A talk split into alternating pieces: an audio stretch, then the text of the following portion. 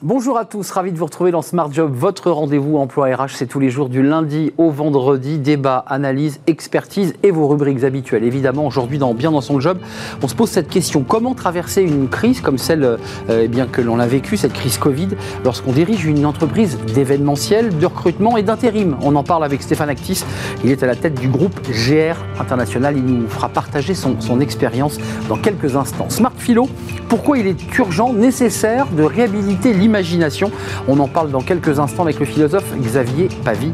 Il sera notre invité. Puis dans le cercle RH, pourquoi l'inflation qui progresse en Europe explose aux États-Unis risque d'avoir des conséquences au-delà de la question du pouvoir d'achat sur l'emploi? On va tenter d'expliquer et de, voilà, de comprendre cet axiome avec nos, nos invités, des économistes et des spécialistes de ce dossier. Puis dans Fenêtre sur l'emploi, une question lancinante. Comment attirer les talents dans votre start-up? Conseils et méthodes avec Michael Fouché, managing director chez Nicholson Search qui travaille justement dans les métiers de la tech. Ce sera la fin de notre émission. Tout de suite, c'est bien dans son job. Digreed, plateforme d'apprentissage personnalisée pour développer aujourd'hui les compétences de demain.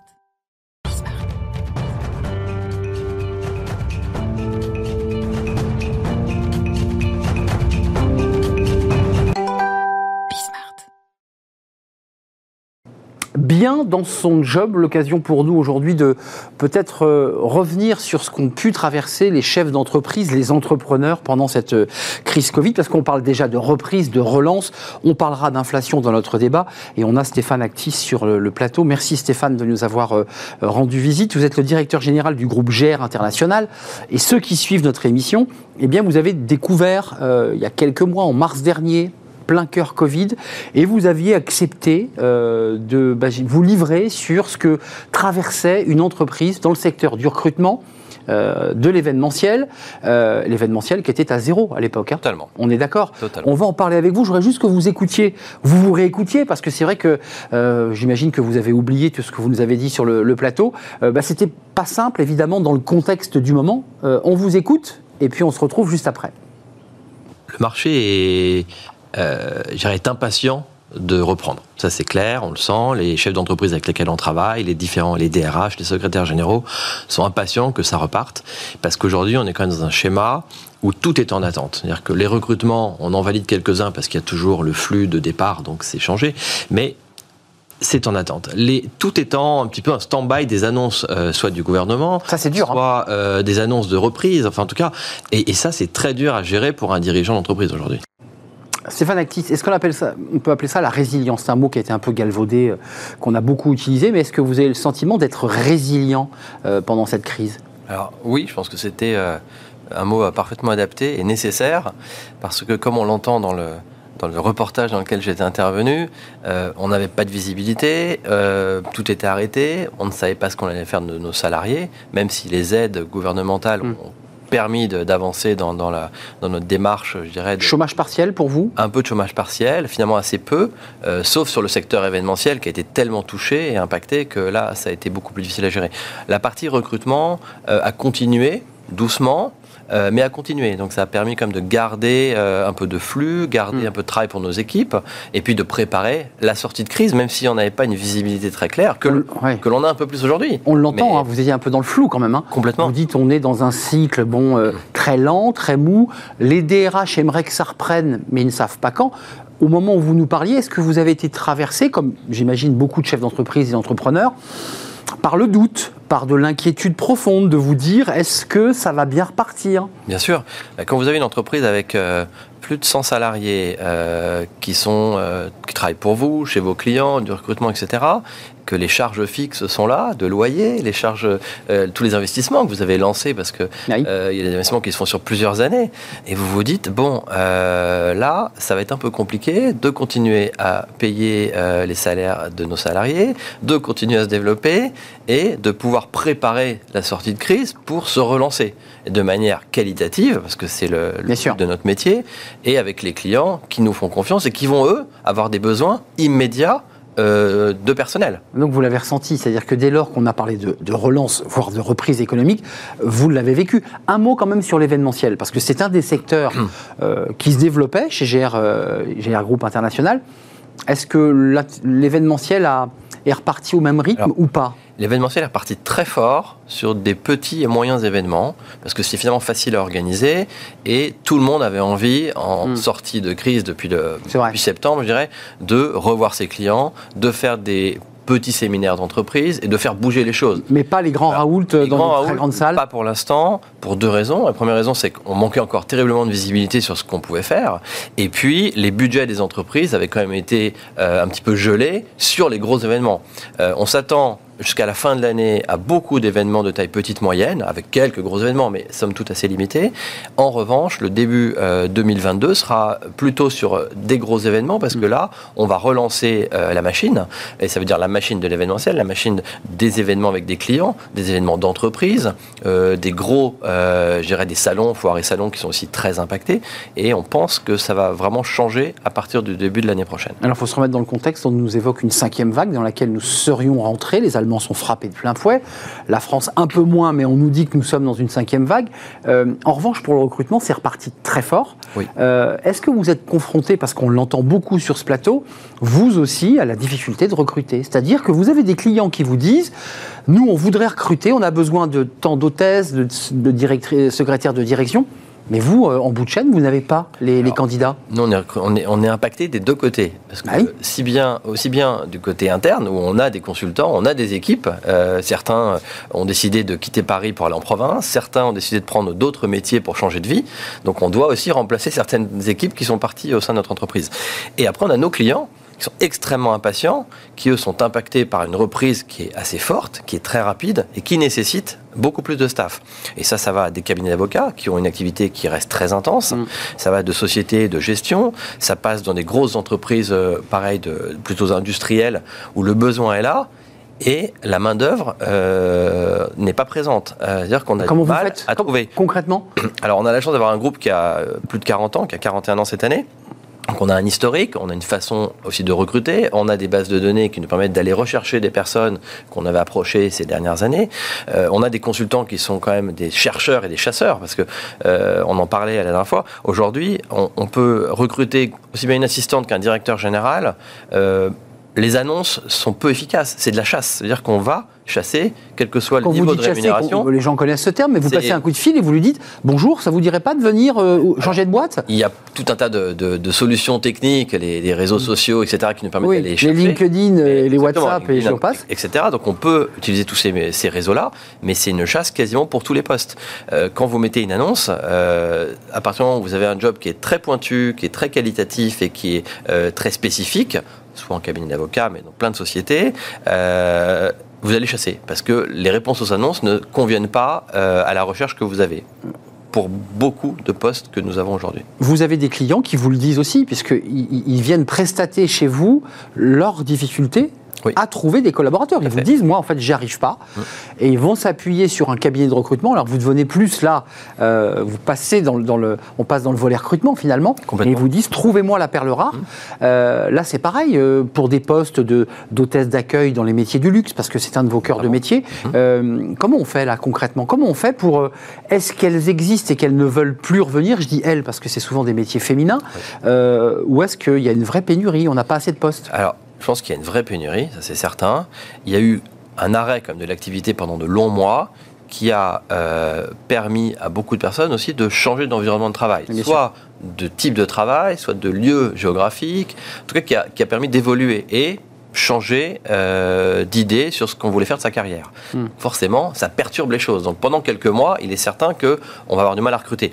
À un moment, Donc là, vous êtes dedans là. Là, on est en plein dedans. D'accord. On a aujourd'hui des centaines de postes ouverts, des clients qui tous les jours nous appellent pour nous demander des nouveaux postes, qui veulent se développer et créer de nouvelles structures parce que l'économie marche finalement assez bien. Mais en bout de chaîne, vous n'avez pas les et En bout de, chaîne, pardon, on n'a pas les candidats qui se présentent. Donc, euh, effectivement, il y, a, il y a un problème entre l'offre et la demande aujourd'hui. Euh, exactement, et c'est un vrai sujet dont on parlera dans quelques instants dans, dans le débat autour de l'inflation, de la pénurie de main-d'œuvre.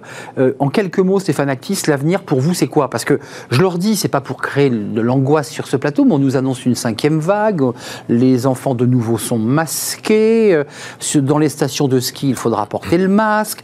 On a le sentiment que de nouveau, on est reparti dans un round euh, un peu incertain et instable. Vous avez ce sentiment-là? Alors, finalement, assez peu.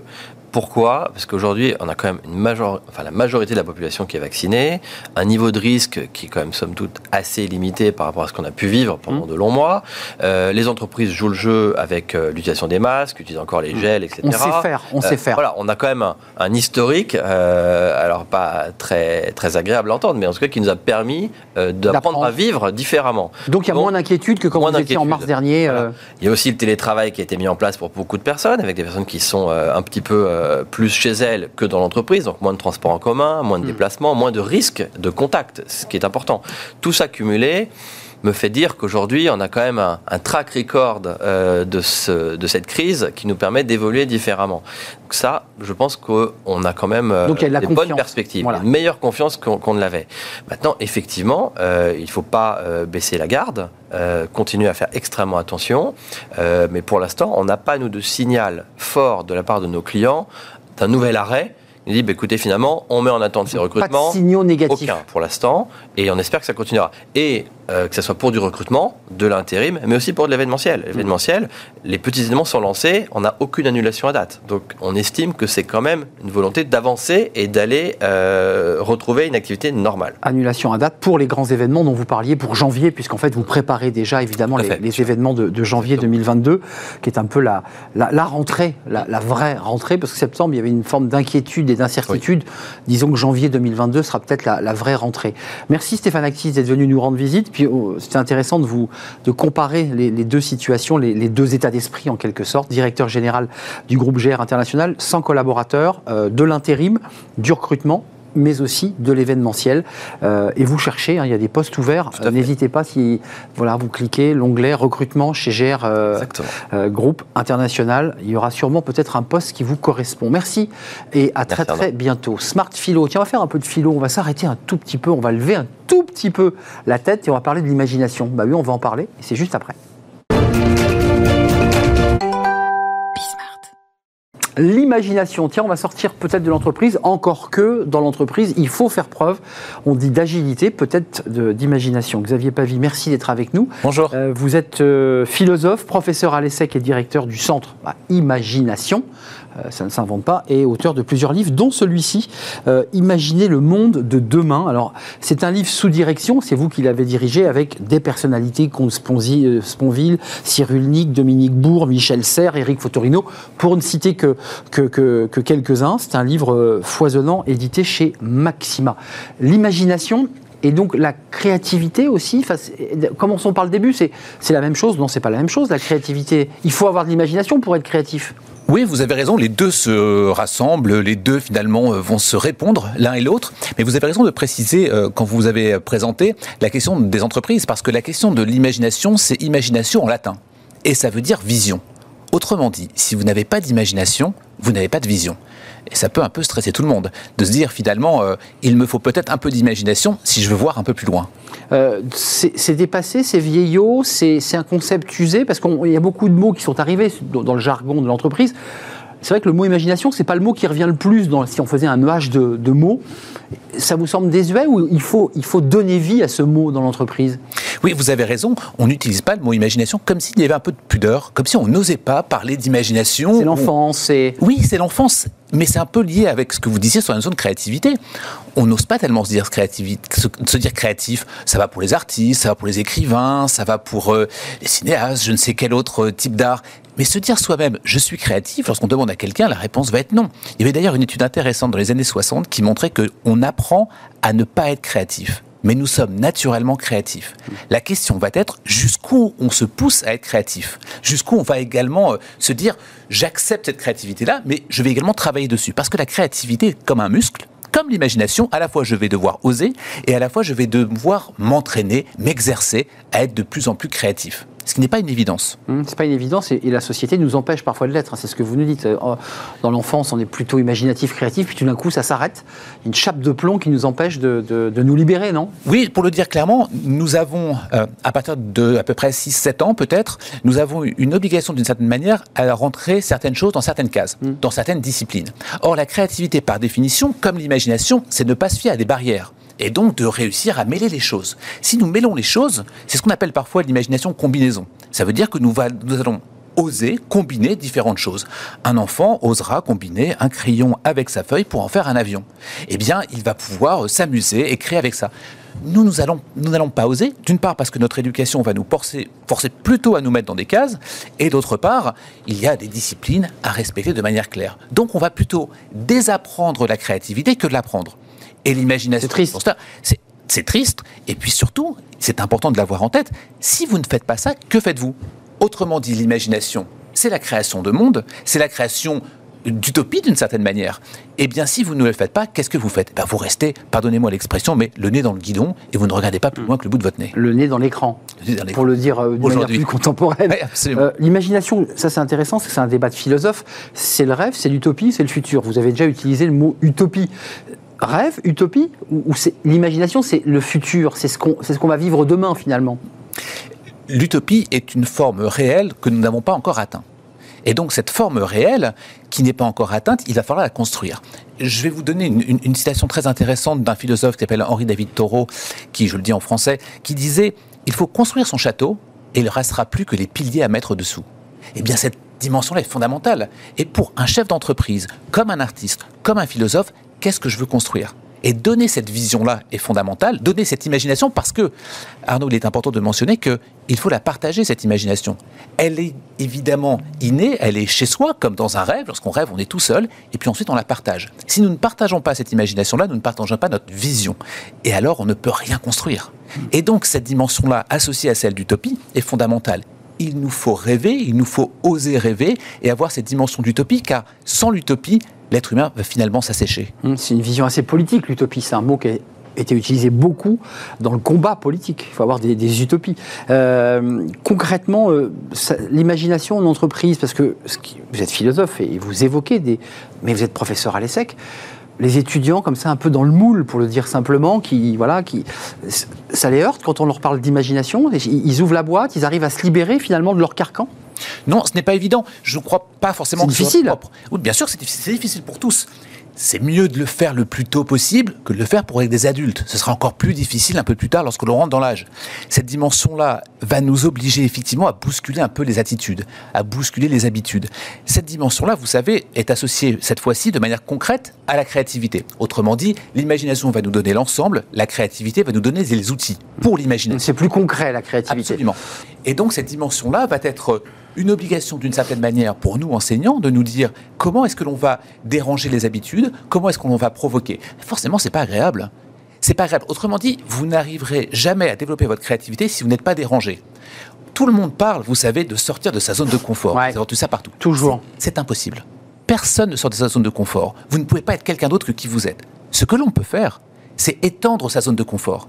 Et donc, ce que nous cherchons avec les étudiants, c'est étendre grandir, accroître la zone de confort des étudiants. Pas la changer. C'est un mot, pardonnez-moi, mais un mot parfois de, conférencier ou de consultant, euh, sortez de votre zone de confort. Non, c'est pas mmh, possible. vrai. Sortir de la boîte, c'est pas possible. Mais par contre, nous pouvons tous agrandir notre boîte. Et donc, l'objectif dans l'éducation, c'est évidemment d'accroître cette boîte mettre un peu dans des situations d'inconfort et faire accepter un peu l'inconfort. Euh, vous avez un petit conseil, Xavier, euh, comme peut-être vous le donnez d'ailleurs à vos étudiants, sur la manière finalement de, de, pratiquer cette imagination concrètement? Oui, concrètement, il, il, faut aller vers ce que nous n'aimons pas forcément.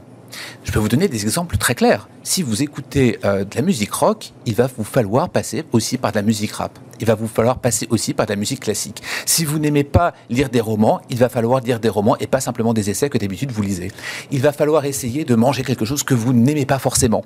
Autrement dit, vous devez vous mettre toujours dans une situation d'inconfort pour essayer d'accroître cette situation-là. Dans ces marges-là, vous allez pouvoir accroître votre créativité. Donc, forçons-nous allons écouter une musique que nous n'avons pas l'habitude d'écouter et qu'a priori peut-être nous n'aimons pas. Même chose pour la lecture, même chose pour ce que nous mangeons, même chose pour la confrontation d'idées. Il n'est pas plus riche de lire quelqu'un qui n'a pas les mêmes idées que nous. Hum. Et en termes d'attitude, il faut faire quoi? Il faut, faut, briser ses chaînes, il faut ne pas accepter le monde tel qu'il est devant nous, puisqu'en fait, imaginer, c'est aller au-delà du monde qui est devant nous finalement. Trois dimensions pour ça.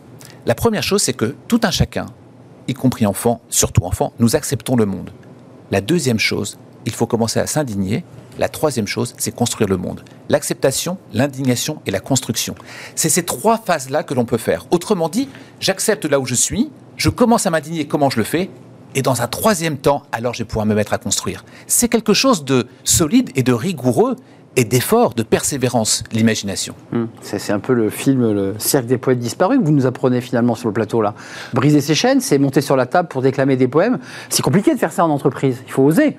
Vous savez, c'est Platon avec le mythe de la caverne, dans lequel à un moment donné, il La faut- flamme. Absolument. Et vous avez utilisé les mots. C'est briser ses chaînes, parce que les prisonniers doivent briser un moment dans leur chaîne pour pouvoir se retourner et voir à quel endroit se trouve le réel. Il faut oser le faire. C'est ce que je, je- je voulais. Vous avez raison. La difficulté à cet endroit-là. Mais ça s'exerce. Autrement dit, si en entreprise nous n'osons pas, c'est parce que dans notre vie privée, nous n'osons pas non plus. Sans aucun doute. Donc cette, cette attitude dont vous parlez est tout à fait juste. Nous devons nous entraîner. C'est comme les, les questions de peur, par exemple. Nous devons nous entraîner à avoir peur pour avoir moins peur de quelque chose. Eh bien, c'est la même chose pour la question de créativité et d'oser les choses. Si vous osez dans votre vie privée, vous oserez également dans un environnement plus public. Merci Xavier de nous avoir éclairé, de nous avoir ouvert l'esprit. Ben, Entraînez-vous à devenir imaginatif et créatif, puisque ça découle ensuite euh, de cette euh, situation d'imagination. Votre livre Imaginez le monde de demain avec une palette de personnalités intellectuelles que j'ai citée tout à l'heure, édition Maxima, sous la direction de Xavier Pavie. Euh, C'était votre dernier livre. Merci de nous avoir rendu visite. À très bientôt. Je suis sûr que vous allez revenir nous voir. On fait une courte pause et on va s'intéresser. Alors là, c'est un axiome intéressant parce qu'on parle beaucoup d'inflation, de pouvoir d'achat. Les Français le voient. Les fins du mois sont difficiles. L'inflation progresse.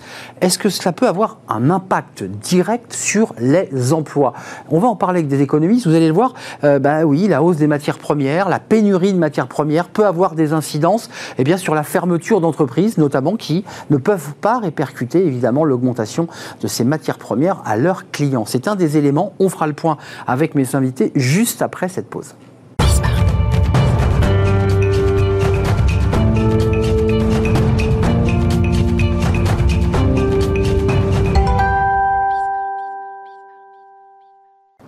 Cercle notre débat quotidien, on va essayer de résoudre euh, une équation un peu complexe, pas évidente en apparence. Euh, hausse de l'inflation, on va revenir évidemment sur les, chiffres. Est-ce que cette hausse de l'inflation peut avoir un impact sur l'emploi?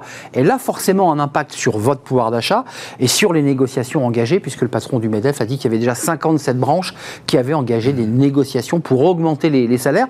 Euh, y a-t-il un lien? Y a-t-il un risque, euh, évidemment, de baisse d'emploi, de suppression d'emploi liée à une inflation qui, progresserait. On va en parler avec mes invités dans un contexte d'élection présidentielle. C'est l'inflation, c'est comme le chômage, c'est abrasif quand on, fait une campagne présidentielle. Et c'est un élément sur lequel eh bien, le gouvernement est vigilant, notamment avec cette prime de, de 100 euros, euh, prime inflation. Est-ce qu'elle va suffire? Je ne sais pas. Je vous présente mes, invités. Euh, Christian de Boissieu, merci d'être avec nous. Vous êtes euh, économiste, vice-président du Cercle des économistes et professeur émérite à Paris 1, Panthéon-Sorbonne. J'avais un livre à, à présenter que je retrouverai dans, dans quelques instants, euh, mais que je vais retrouver pendant que je vous présente mon deuxième invité, Laurent Vronsky. Merci d'être avec nous, euh, directeur général d'Ervor, secrétaire général de Croissance Plus, euh, bah, qui prend des positions très claires sur une multitude de, de sujets. On va vous entendre dans quelques instants. Ervor, c'est une entreprise de compresseurs d'air comprimé. C'est de l'air Absolument. comprimé. C'est de l'industrie. Mm. Et vous me disiez en préparant l'émission, tiens, rentrons dans le vif du sujet. Il y a ceux qui sont pris au piège par l'augmentation du prix du blé quand on fait des pâtes, Mm. quand on fait de l'alimentaire. Vous, vous me dites, nous, on signe des contrats sur 5 ans. Si les prix augmentent entre-temps, bah, c'est pour nous. Absolument. C'est ça l'idée. C'est ça l'idée, oui. Mm. Et, et là, aujourd'hui, vous êtes vous aussi euh, victime de cette, euh, ces dérapages des prix. Oui, le mot, le mot est juste, puisque nous, en plus, euh, on utilise énormément de matières premières. On est euh, gros consommateurs d'acier, d'aluminium, de cuivre. Donc, tous les, tous les métaux qui vont bien, tous les métaux qui ont des hausses entre 2 et 3 chiffres. C'est-à-dire que, par exemple, aujourd'hui, sur de la tôle de base, donc de 5 mm, sans rentrer dans le détail, on est à 250% d'augmentation. 250%. 250%. Faites où cette tôle de 5 mm On ne sait pas. Nous, on achète ça des aciéristes français. Bien sûr. Si vous voulez, c'est une, ce sont des productions qui sont mondialisées. Euh, simplement, le, C'est un marché, oui, bien sûr. le problème, c'est que vous avez zéro négociation. Donc, en clair, on vous dit, bah, c'est 250%, mais on vous informe. C'est-à-dire que c'est n'est pas une base de négociation, c'est à prendre ou à laisser. C'est-à-dire que si vous ne le prenez pas, bah, vous en avez un autre derrière qui va le Qui le prendre, prendra et vous ne pouvez plus produire. Euh, euh, d'une manière plus, plus locale, c'est ce que disent aujourd'hui les artisans, qui disent j'ai une augmentation sur le prix de mon aluminium, sur le prix Mm. d'un certain nombre de produits. Bah, si vous ne voulez pas prendre le devis que je vous soumets, cher monsieur, bah, moi j'ai 10, clients derrière, ils le prendront à ce prix. Donc ça, génère quand même des, tensions et des incertitudes. Euh, Christian de Boissieu, là je me tourne vers le professeur d'économie. Euh, il y a cette fameuse courbe euh, d'Alban Phillips qu'il a inventée en 1958, qui lie lui directement le taux de chômage et inflation.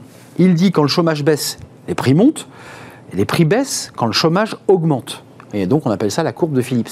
Est-ce qu'on est dans ce cas de figure-là? Est-ce qu'on est dans le contexte inflationniste euh, qui s'adapte parfaitement à ce que dit euh, cet économiste Phillips néo-zélandais?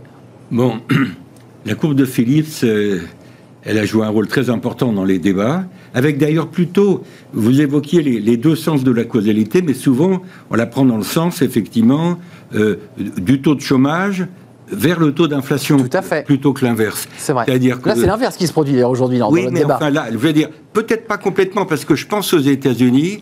Euh, l'inflation aujourd'hui est plus forte aux États-Unis qu'en Europe. Et il y a peut-être parmi les facteurs le fait que le taux de chômage américain est plus bas que le taux de chômage moyen en Europe. Donc, ça répond à la courbe de Philips. Alors ceci dit, au fond, votre question, c'est aussi indirectement quelles sont les causes de l'inflation actuelle. C'est pas uniquement, euh, ou c'est même peut-être pas principalement le niveau de l'emploi ou le taux de chômage. les causes de l'inflation ou des, tensions inflationnistes. Excusez-moi. Je crois que pour le débat, il faut distinguer tension inflationniste et processus d'inflation. Hum, hum, hum, Nous avons, depuis quelques mois, et ça va durer encore quelques mois, des tensions inflationnistes qui vont plutôt en s'accélérant. Bon, dû à quoi euh, Au fait, et euh, Laurent euh, vit ça, j'imagine aussi, que les, que, les, chaînes d'approvisionnement au plan mondial ont été, comme on dirait en franglais, disruptées, ont été mm. par, sursaturées, par le, oui, y compris par le Covid. Bon, et deuxième facteur lié au Covid, en sortie de crise, même si on n'est pas malheureusement encore sorti du Covid, mais enfin on est quand même plutôt dans un scénario de sortie progressive. c'est compliqué parce qu'on y re-rentre dans une cinquième vague. Mais en tout hmm. cas, du point de vue économique, je veux dire, les sorties de confinement, c'est plus. Oui, c'est la sortie du confinement. on est encore dans le Covid. C'est plus rigoureux de parler de sortie du confinement de sortie du Covid. Vous avez une demande qui repart face à une offre qui a, été effectivement euh, euh, très, très réduite par les circonstances. Et donc, la loi de l'offre et la demande s'applique dans pas mal de secteurs, avec une Chine qui euh, euh, qui, a de la croissance et qui euh, rebondit. Qui plus vite que les autres. Et qui demande des matières premières, un certain nombre de produits, etc. Donc, voilà. Et je, je, termine en disant, si j'ai distingué tension inflationniste. Du processus. Du processus, c'est parce que je pense que c'est trop tôt de dire que nous sommes rentrés dans un processus inflationniste. C'est ce que disent certains économistes. Pour deux raisons. Ça serait une parenthèse pour vous Non, ça peut durer quelques mois et quelques mois, c'est pas une parenthèse. Moi, je veux dire. Euh, pour les Français qui le subissent. Je considère pas que, que, que, le seul compte le long terme. Euh, euh, comme disait Keynes, à long terme, nous sommes tous morts. Donc le, court terme, le court terme est pas est pas à négliger. Je dis simplement que pour que les tensions deviennent éventuellement un vrai processus, il faudrait deux conditions qui aujourd'hui ne me paraissent pas respectées. Premièrement, il faudrait que les, les anticipations d'inflation de la part des ménages, des entreprises, soient sérieusement revues à la hausse. Elles sont peut-être revues à la hausse, mais pas nécessairement significativement sérieusement. Et deuxièmement, et ça rejoint votre entame de tout à l'heure, euh, pour qu'on ait un processus inflationniste, il faut que s'enclenche la boucle prix-salaire, style, style, les années 70, entre les deux mmh. chocs pétroliers. Or, il y a des augmentations de salaire. Vous citiez M. Roux 57 branches négocient actuellement. Ben, il y a des augmentations de salaire qui sont d'ailleurs en partie, à mon avis, du rattrapage, mm. qui sont liés aussi à des gains de productivité ici ou là, mais il n'y a pas d'augmentation généralisée des salaires aujourd'hui dans un pays comme la France. Laurent Bronski, je, là, je, me suis tourné vers le directeur général d'une entreprise industrielle mm. qui nous a raconté ses, difficultés, mais euh, qu'est-ce que dit Croissance Plus? Parce qu'il y a un, autre débat qui se pose, on voit bien le lien euh, chômage et pouvoir d'achat. Là, dans les négociations d'entreprise, les partenaires sociaux, et voire même les salariés individuellement, poussent la porte du DRH s'assoit et dit à son DRH, écoutez, mm. nous, on a, j'ai pris 20% euh, sur le gaz, j'ai pris 15% sur les mutuelles, j'ai pris sur l'alimentaire, j'ai 150 euros à minima euh, d'augmentation de, charges, il faut m'augmenter. Qu'est-ce que dit Croissance Plus là? Parce que c'est un, élément très, très concret, ça. Alors d'abord, si vous le permettez, je voudrais juste prolonger euh, les propos de Christian, parce que je crois, euh, je crois qu'effectivement, on vit quelque chose de temporaire. Alors je, je n'ai pas encore le pouvoir de lire euh, l'avenir, mais je vais vous expliquer pourquoi. Je, veux dire, je, vois, je vois très bien ce qui se passe dans mon secteur. Je ne crois pas un instant Qu'on est rentré dans un que cycle. la, que la demande globale est supérieure en sortie de crise qu'en entrée de crise. C'est juste qu'on a, on a nagé en apnée pendant deux ans. Donc en clair, c'est exactement ce qui s'est passé Il faut que ça se le régule. secteur. C'est-à-dire que vous avez eu, dans, dans, dans notre métier par exemple, euh, où il y, a des vrais, il y a des vrais besoins derrière, je- vous n'allez pas vous faire plaisir malheureusement en achetant un compresseur. Non. Bon. À Noël, Donc, euh, le voilà. compresseur au pied Ça du peut être sympa, rare. ça peut être original, Bien je vous le sûr. conseille, Très original. c'est assez rare. C'est vrai. Donc ça veut dire qu'on a les acteurs économiques qui, par principe, parce qu'on était en crise, ont mis le pied sur le frein. Donc Mmh. il y avait des vrais Bien sûr, projets sûr. derrière. Et donc du coup, en sortie de crise, on a, si vous voulez, un afflux. Un goulet d'étranglement. On parlait de la Chine il y a un instant. Il faut savoir qu'en Chine, il y a un très gros problème au niveau de la production d'électricité. Mmh. Bah, L'électricité est une des composantes majeures de la production d'aluminium. Bien sûr. Donc aujourd'hui, vous avez des gens qui, qui produisent de l'aluminium en Chine dont les sites de production ne fonctionnent que trois jours par semaine. Mmh. Donc on raréfie la demande. Je ne parle même pas des containers, etc. Tout au même moment, en ouvrant des mines de charbon pour essayer de répondre à la demande. Et c'est- précisément pour ça, sachant que le gaz a connu une augmentation assez importante. Donc je, je pense, mais encore une fois, c'est mes, mes hypothèses, qu'on vit, on vit vraiment du rattrapage. Donc il y a, il y a une hausse qui sera ponctuelle, et c'est pour ça que je pense qu'il y a des poussées inflationnistes. Je ne crois pas euh, à une inflation qui va s'installer durablement. Vous allez voir, je vais venir aux élections présidentielles parce que cette équation-là, elle est sur la table à minima du président de la République. Ce sont des sujets éminemment explosifs. J'ai retrouvé cette petite phrase d'Helmut Schmidt, avant qu'il devienne chancelier, il a été ministre de l'économie et des finances.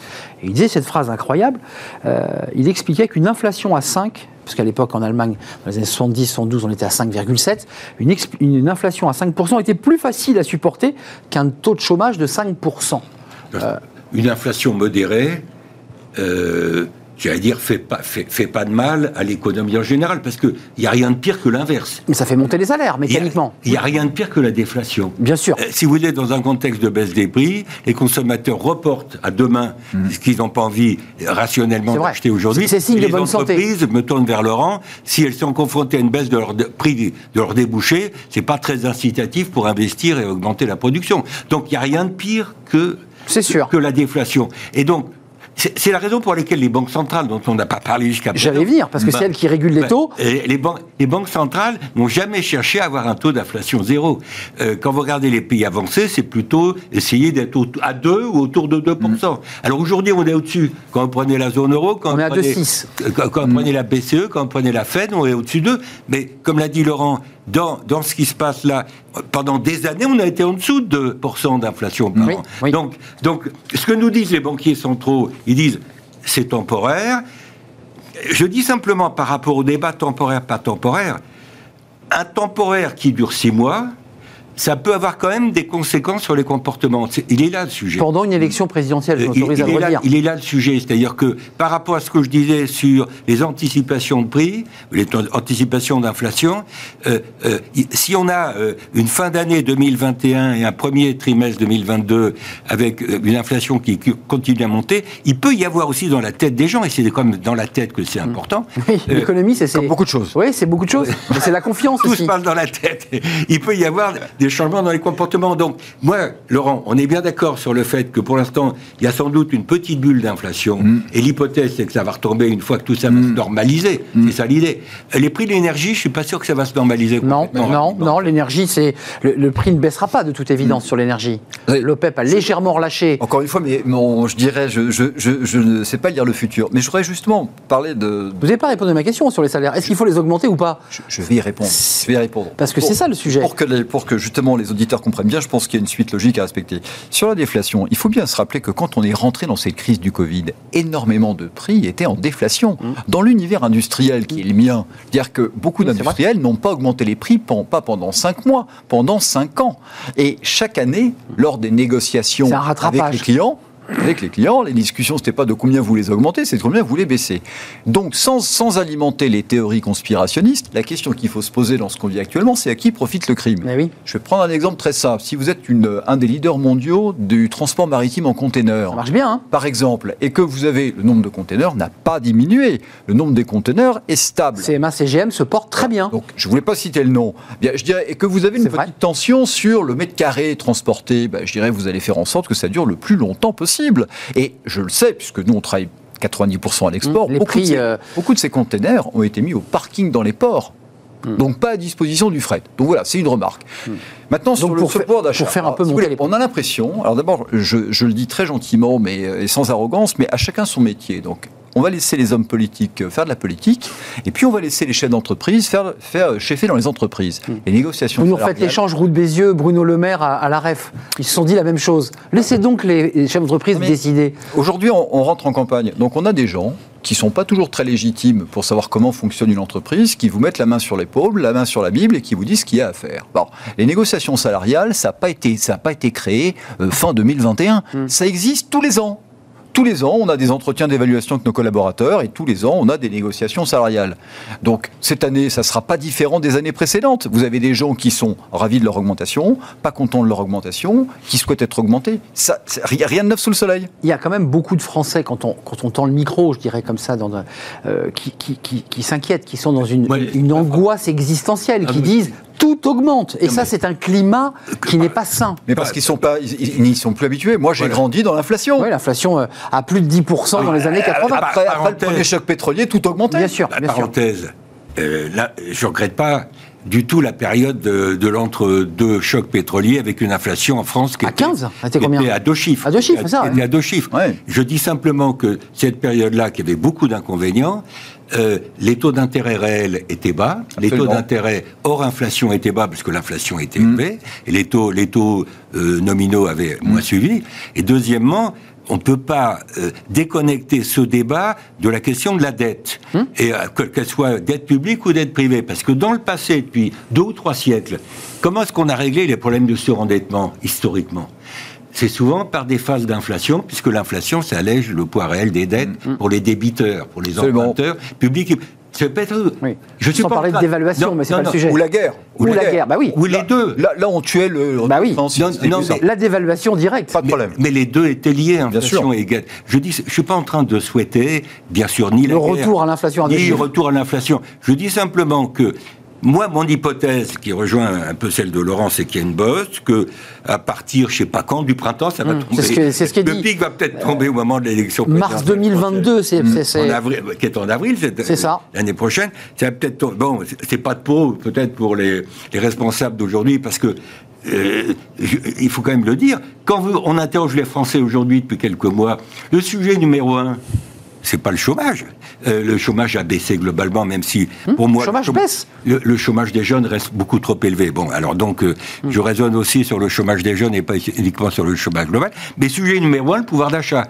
Donc, ça va peser sur la présidentielle. Intimement lié à l'inflation. Même si l'un et l'autre et d'autres, on est en train de penser que pour les raisons évoquées, ça, ça- ça devrait retomber, euh, sauf si les forces que j'évoquais au début euh, se mettent en branle. Mais c'est la boucle prix-salaire. Pour l'instant, il y a des augmentations légitimes, nécessaires de salaire. Enfin- c'est pas une- c'est pas une augmentation généralisée des salaires. Et on va on va on va suivre l'évolution du SMIC, Oui. qui est un, un si- un signal important pour les mois qui viennent. Euh, L'inflation est à 2,6. Hein, c'est- En octobre. En, en octobre. on Sur est- 12 mois. Sur 12 mois, on est bien d'accord. Euh, quand même, juste un mot, quand, quand les restaurateurs disent, parce que ce qui est intéressant, c'est de faire le lien, on s'éloigne un peu de notre théorie de la courbe de Philippe, mais euh, le lien entre pénurie d'emplois, euh, parce qu'il y a presque un million d'emplois non pourvus, ce, qui, ce qui semble dingue. Et quand les restaurateurs euh, annoncent, c'est l'UMI d'ailleurs, ça lui a été beaucoup reproché, d'augmenter les salaires de 9% chez les, pour les salariés, on lui tombe dessus parce qu'on lui dit d'abord, un, il n'est pas légitime, et deux,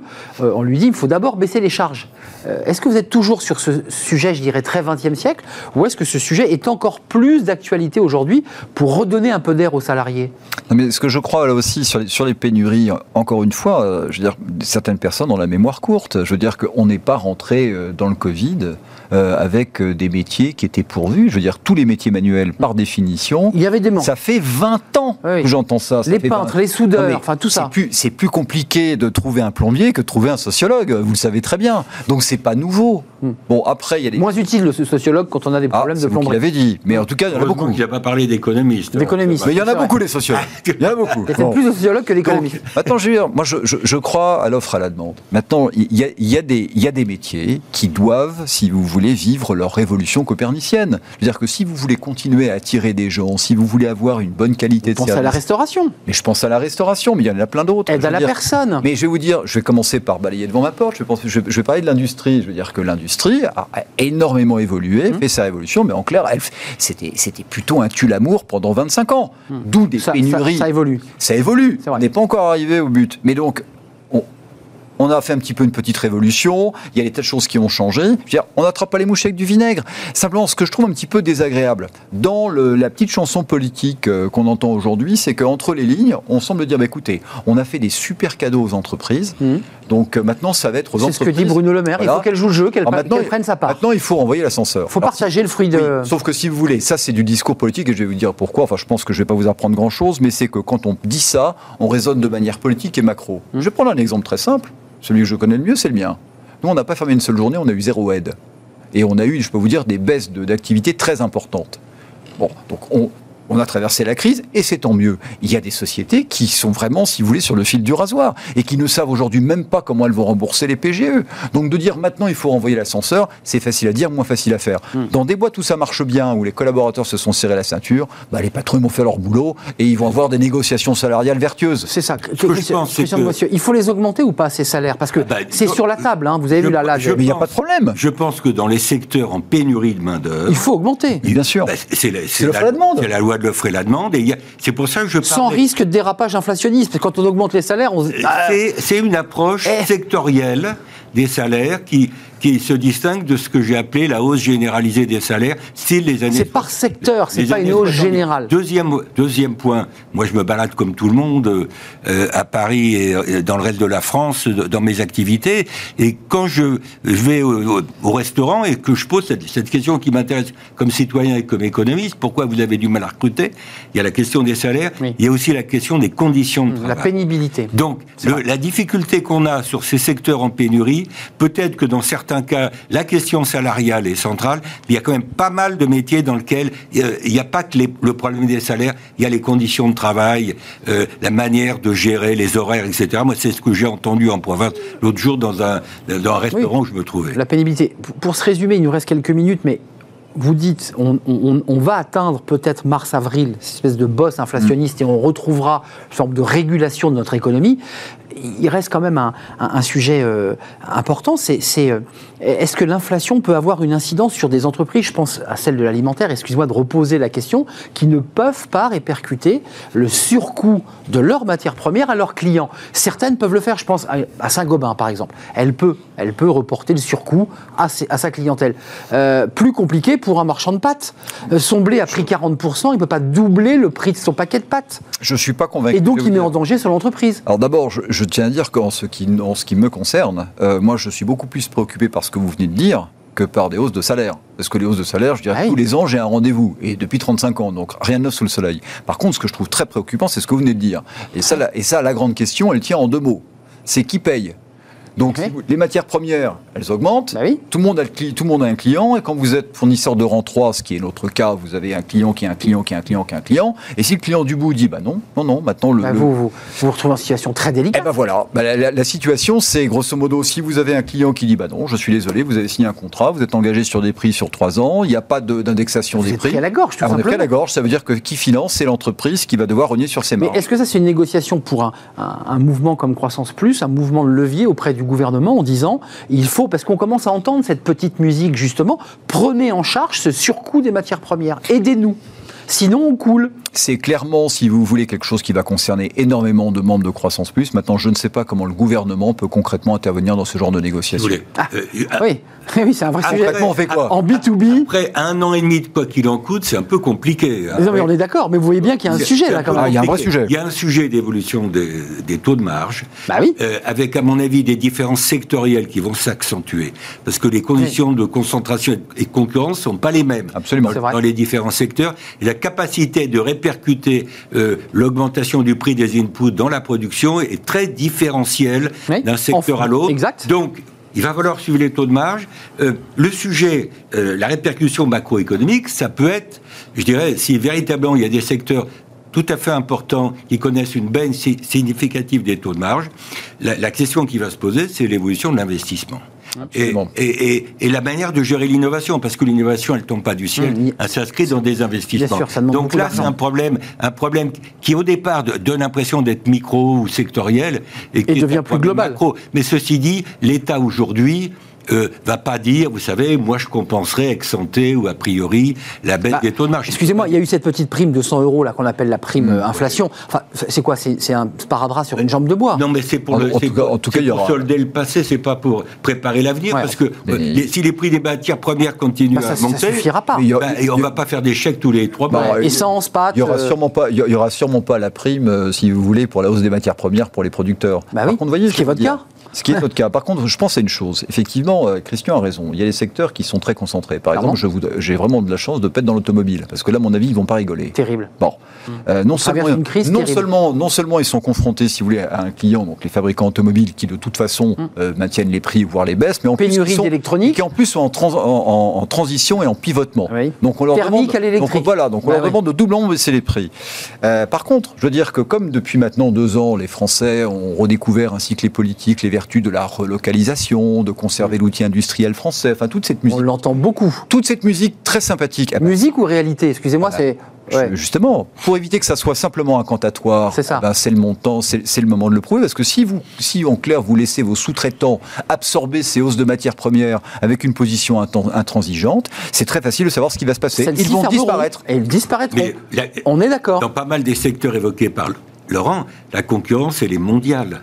Et donc, la question qui se pose, c'est, euh, OK, une baisse des taux de marge dans certains secteurs en France, et comment ça se passe à l'étranger, sûr. et comment ça se compare? Il y a pas, On a part pas sur la même ligne, sinon. Non, il y a, y pas clair. les valeurs absolues, il y a les valeurs relatives qui m'intéressent. Absolument. Euh, merci messieurs de nous avoir éclairés. Il y a, il y a à la fois de l'optimisme dans, dans ce que vous nous dites par rapport à l'inflation, mais le sujet qui est sur la table, c'est le, le- le- le problème des taux de marge et le fait de maintenir en vie des entreprises euh, prises à la gorge par des obligations de prix qui correspondent plus au coût. On est d'accord, c'est ça l'enjeu pour vous aujourd'hui. Et le Christian de Boissieu, ça c'est un vrai sujet. est-ce qu'il faut quelque chose d'autre qui prolonge d'une manière ou d'une autre, sans le dire, le quoi qu'il en coûte Moi, je suis assez sceptique, mais le rôle de C'est ça, l'État- la question. du Mmh, rôle de l'État et des politiques publiques est posée. L'accompagnement des entreprises qui sont dans la situation de Laurent Vroski, euh, pris au piège à des tarifs déjà présignés. Mm. Et là, vous, avec le risque que votre entreprise soit en difficulté réelle, que vous soyez obligé de vous séparer de collaborateurs. Ce qui ferait- viendrait effacer la politique du quoi qu'il en coûte. On est d'accord.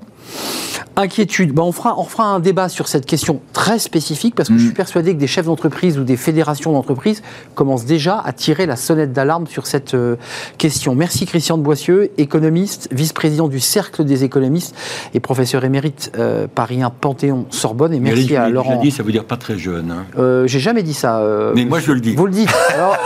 C'est- vous qui le dites. Mais vous faites très jeune, Christian de Boissieu. Laurent Vronsky, directeur général d'Hervor, on l'aura compris, sont des compresseurs qu'on n'offre pas à Noël. Et On peut, on peut. les offrir à Noël. Secrétaire général de Croissance Plus. Merci de nous avoir rendu visite, messieurs. Merci beaucoup. On termine notre émission avec Fenêtre sur l'emploi. On va rester un peu dans la pénurie, euh, évidemment, euh, avec les métiers de la tech. C'est compliqué et les startups ont beaucoup de mal à recruter des talents. On en parle.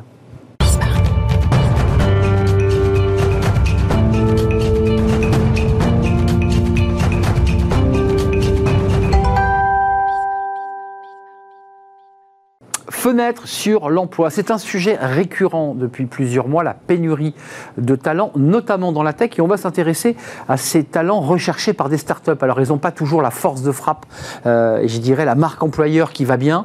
Et c'est une difficulté de, de recruter ces, ces talents. Avec moi pour en parler, Michael Fouché. Bonjour, Michael. Bonjour Arnaud. On est ravi de vous, vous accueillir. euh, managing euh, consultant chez Nicholson Search and Selection, and Selection, puisque vous le dites en anglais, Selection. société anglaise basée à Londres, dont le siège est à Londres. Tout à fait. Euh, elle a été fondée en 2005, cette société, et vous vous êtes, et vous êtes spécialisé justement dans ces métiers de la tech. D'abord, avant de parler de votre activité, Mhm. euh, la pénurie est quoi? Est, est gigantesque? On n'a jamais connu une pénurie aussi importante dans les métiers de la tech?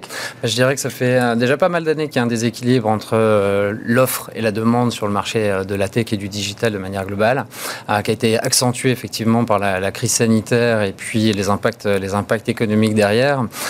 Beaucoup d'investissements étaient un petit peu en attente pendant cette période un peu, un peu trouble pour tout le monde. Et puis bah, la tech fait partie des secteurs qui, qui s'en sont le mieux sortis, on va dire. Et donc les investissements derrière ont été, euh, euh, ont été massifiés. Et cette année, on, atteint des records euh, pour la French Tech, mais aussi pour d'autres pays sur, les investissements faits dans les startups. Il en résulte que bah, ces investissements sont généralement faits pour, pour recruter en général euh, et, et faire grossir euh, justement. Et pour faire grossir, il faut des, faut des ingénieurs, il faut des développeurs. C'est la tech qui fait vivre les startups. Exactement, exactement. Euh, les chiffres sont assez impressionnants. Euh, chez Accenture, ils, ils évoquent euh, 11 500 milliards de dollars de croissance du PIB au pays, euh, des pays au G20 d'ici 2028. C'est ce que pourrait coûter euh, le manque de profils qualifiés sur l'ensemble des pays du G20. 11 500 milliards de dollars. Euh, Est-ce que vous êtes, vous, dans votre société euh, spécialisée justement dans ce recrutement, capable de trouver des talents ou est-ce que vous êtes vous-même, alors que vous êtes une entreprise spécialisée, en grande difficulté? Alors non, notre travail, c'est justement d'identifier ces talents et de les suivre dans la durée. On fait un travail de fond au quotidien euh, pour identifier ces talents. On travaille énormément par réseau. On complètement le marché, les entreprises qui sont présentes. Vous chassez, Euh, en quelque sorte Et, et on chasse derrière chasse. ces personnes-là pour, pour rentrer en contact. Euh, et ensuite, on, le- on les suit un peu comme des agents de carrière aujourd'hui, comme ça peut se faire dans le sport. Euh, c'est comme ça aujourd'hui qu'on travaille euh, chez Nicholson. Donc ils sont aussi précieux que cela, ces talents de, de la tech. Euh, quand on dit talent de la tech, c'est quel métier? On parle de quel métier? Parce que pour ceux Alors, qui ne sont pas dans la tous tech, les métiers du développement, du produit, du marketing aussi liés vraiment euh, euh, au domaine de la tech. Et après, il y a une multitude de, de- de métiers, euh, de métiers, euh, je dirais, euh, qui, qui constituent les entreprises et qui sont propres à chaque secteur d'activité dans lesquels, dans lesquels les, les startups travaillent. alors là on a vu le, le- le volet euh, talent de la tech. Oui. Intéressons-nous aux startups, parce que les startups, vous l'évoquiez, elles ont des besoins importants de, de tech.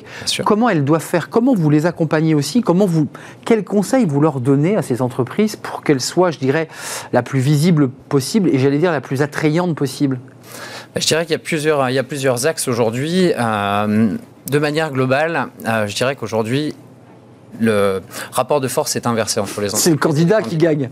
Bah C'est- ouais. C'est exactement ça. Donc il faut que les entreprises ne soient plus dans la démarche classique de, de, euh, recevoir et de challenger des candidats. Il faut aussi savoir maintenant les séduire et les attirer euh, pour travailler chez eux. Euh, et je pense que c'est c'est aujourd'hui l'axe majeur sur lequel les entreprises doivent travailler, enfin les startups de manière globale doivent travailler euh, pour attirer les meilleurs talents. On l'a compris, vous accompagnez, vous chassez, vous accompagnez ces, ces talents jusqu'au moment du recrutement. Tout à fait. Euh, donc vous avez aussi une vue à contre-champ. Euh, Et même au-delà du recrutement, je dirais que ça, ça- on, on suit aussi ces personnes-là pendant leur vie dans l'entreprise. Derrière, ils deviennent aussi nos clients, puisqu'eux-mêmes vont recruter et grandir dans l'entreprise. Qu'est-ce que vous leur donnez comme conseil à ces startups que vous voyez donc en contre-champ, puisque vous l'accompagnez et vous allez le suivre au sein de ces entreprises? Qu'est-ce qui leur manque? Qu'est-ce qu'elles ne font pas bien et qu'elles devraient faire, ces startups? Je dirais que voilà, il y a- il y, a des grands axes. La première, c'est de se créer une, une réputation d'être une bonne entreprise, euh, de créer des bons produits, d'avoir des bonnes pratiques, euh, à la fois en interne dans l'entreprise, dans sa façon de travailler, mais aussi avec ses salariés. Euh, je pense que Du RH, la RSE Exactement, ça fait partie, ça fait partie effectivement des critères importants. Euh, la deuxième, c'est d'avoir une, une culture d'entreprise qui soit bienveillante, saine, euh, qui permette l'épanouissement personnel aujourd'hui, qui est vraiment un point qui est devenu euh, crucial pour les nouvelles générations dans leur choix de, de- de trouver un nouvel emploi et une nouvelle entreprise dans laquelle ils vont pouvoir se projeter dans la durée. Je pense qu'il y a, il y a très peu de gens qui, sont, qui trouvent vraiment une balance aujourd'hui entre leur, leur vie privée et leur vie personnelle. Je crois que c'est autour de 15-20% 20% des gens qui sont satisfaits de leur équilibre vie privée-vie pro euh, aujourd'hui. C'est peu. C'est peu. Donc il faut, euh, comme il y a voilà, un phénomène, les, les- les gens, les nouvelles générations, les gens qui constituent les startups hein, de manière globale, euh, ont, ont vraiment cette, cette volonté de, de retrouver cet équilibre et puis d'avoir un sens dans ce qu'ils font, d'avoir un impact au travail. Euh, je pense qu'il faut que euh, les, les entreprises et les startups de manière globale euh, insistent sur l'impact euh, que va avoir tel rôle euh, qu'ils vont avoir dans l'entreprise, pour l'entreprise, comment ils vont l'aider à se transformer, à évoluer sur leur marché. Alors, Mi- Michael, il y a un sujet qui, qui a été évidemment traité énormément dans notre émission Smart Job, c'est le télétravail. Et on découvrait aussi que, que dans les, les, les outils de séduction des, des talents, il y a le télétravail. C'est devenu incontournable. Aujourd'hui, c'est clair. Je pense qu'on a tous vu des, euh, des, des questionnaires sur LinkedIn demandant si on voudrait retourner à 100% au travail, 50% ou, Les gens disent non. ou, ou- ou 100%, euh, 100% sur place. Et, et il y a une majorité de gens, euh, euh, je dirais qu'il y a 30% de gens qui sont vraiment 100% pur télétravail, et surtout les populations tech. La tech, bien sûr. Euh, Déjà habitués avant Covid, eux. hein. déjà habitués avant Ouais. Covid pour une petite partie. C'était pas encore très vrai. Ça s'est vraiment accentué avec le Covid. Euh, une deuxième partie qui a envie de revenir au bureau pour avoir cette culture d'entreprise, travailler avec ses équipes, mais qui a aussi envie d'avoir cette capacité à travailler de temps en temps depuis la maison. Et puis euh, une partie des gens qui ont quand même envie de retourner au travail de manière globale. Euh, donc il faut savoir s'adapter sur site. sur site. Ouais, parce qu'ils travaillent même chez eux. Ils travaillent chez eux. Mais c'est vraiment voilà, avoir, avoir cette panoplie de flexibilité, on va dire, cette flexibilité vis-à-vis du, du marché candidat, des, des candidats potentiels aujourd'hui est très important pour pouvoir recruter. Tout simplement, si une entreprise euh, ne veut pas faire de 100% remote, aujourd'hui, elle se prive de 35% du marché des développeurs 35%. environ. Ça veut dire qu'aujourd'hui, les, les candidats que vous accompagnez Mhm. euh, vous disent Moi, s'il n'y a pas du, du full remote, euh, je rentre pas dans cette boîte. Bah, un tiers d'entre eux ont envie de partir en province, ont envie d'avoir plus de flexibilité, de pouvoir venir au bureau s'ils le souhaitent, mais d'être aussi s'ils le souhaitent à 100% en télétravail. Et si les entreprises ne permettent pas cette flexibilité, ils perdent cette, cette- ce bassin de candidats potentiels. Hum, hum, donc, ils se privent évidemment de talent. Euh, un mot, même plusieurs, euh, sur la capacité. Et encore une fois, tout ça est lié au Covid et à ses conséquences. Il y a le télétravail, on vient de l'évoquer. Il y a le sourcing. Euh, Est-ce que vous, entreprise internationale, fondée en, à- en Angleterre, est-ce que vous avez aussi ce désir d'aller aussi recruter très loin en Lituanie, de, grâce justement au fait qu'on puisse être à 100% full remote? Donc rien ne vous empêche d'aller recruter un talent en Lituanie, en Ukraine, dans les pays de l'Est, en Afrique. Euh, comment ça se, comment vous, ça se gère ça? C'est une très bonne question. Euh, je pense que bah, les entreprises avant recruté de manière très locale, Bah oui. euh, qu'elles sont ouvertes à la province de manière Petit petit, générale. ouais. Et puis aujourd'hui, bah, on commence à se tourner vers l'international, mais c'est pareil. Tous les pays aujourd'hui ont un, un- un shortage de, de- de compétences euh, euh, dans le domaine du digital et de la tech. Euh, donc, donc il faut, il faut se battre. Après, peut-être que des entreprises françaises ou au UK ou aux US auront plus de facilité à attirer des, des, des populations de pays un petit peu moins développés, par exemple. Ça, c'est une, une possibilité. Quand vous dites moins développé, l'Afrique, on sait Bah, qu'aujourd'hui, a les rémunérations seront plus faibles que ce qu'on pourra offrir, que ce qu'on pourra offrir aujourd'hui sur des marchés comme la France. Et est-ce que ce sont des bases ou des, des, des- des- des pistes de réflexion, ces nouveaux territoires? L'Inde, qui est un pays aussi où la, la- la tech et l'informatique est très développée, est-ce que vous dites, grâce finalement à ce travail à distance, on n'est plus obligé d'être en pré- présentiel, on va aller chercher des talents ailleurs Est-ce que vous avez commencé à travailler sur cette piste-là? Oui, bien sûr, mais c'est des sujets sur lesquels on travaille avec certains clients, effectivement, qui sont déjà ouverts à cette idée-là.